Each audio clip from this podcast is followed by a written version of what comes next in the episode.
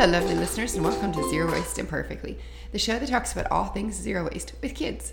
I'm your host, Sheila. I'm the owner of Embrace Less Waste and Life Essentials Refillery, a zero waste store in Wesley Chapel, Florida. Our show is short, sweet, and to the point. This morning, I have Ranger in the office with me. Not quite sure how that's going to go. He's already eyeballing a lizard on the window, so we'll see what happens. All right. So today, I wanted to talk about something that is a little bit unique. Um, I have been thinking a lot about when we're really busy and we have customers come into the store, I cannot spend enough time with that customer. And I feel bad because there's so many things in our store. We have up to we have over 500 items now. And for someone that has never been in a sustainable store or looked at sustainable products, it is really overwhelming because you have no idea what this is for, what you want to do with it, how you want to use it. Does it really work? Why would I want to switch? There's so many questions people have, and sometimes there's just not enough time when I'm the only one in the store. So I came up with this idea.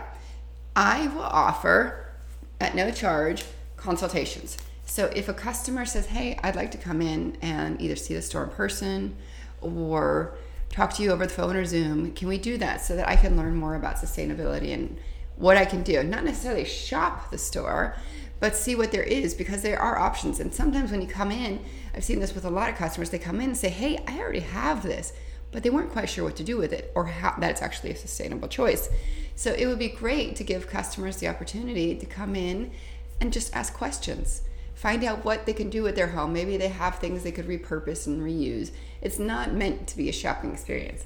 And so I wanted to see if any of you have ever done something like that before um, what you got out of it. Was it helpful, or were things were there things you would have changed about it so that it'd be more helpful? I'd really like to know.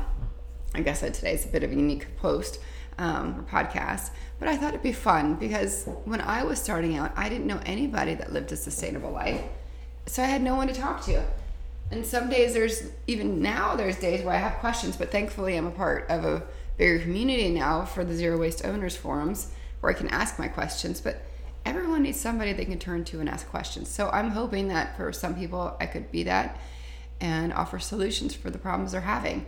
Let me know your thoughts. You can find me on all platforms at Life Essentials Refillery, and I really appreciate you listening. Have a wonderful day.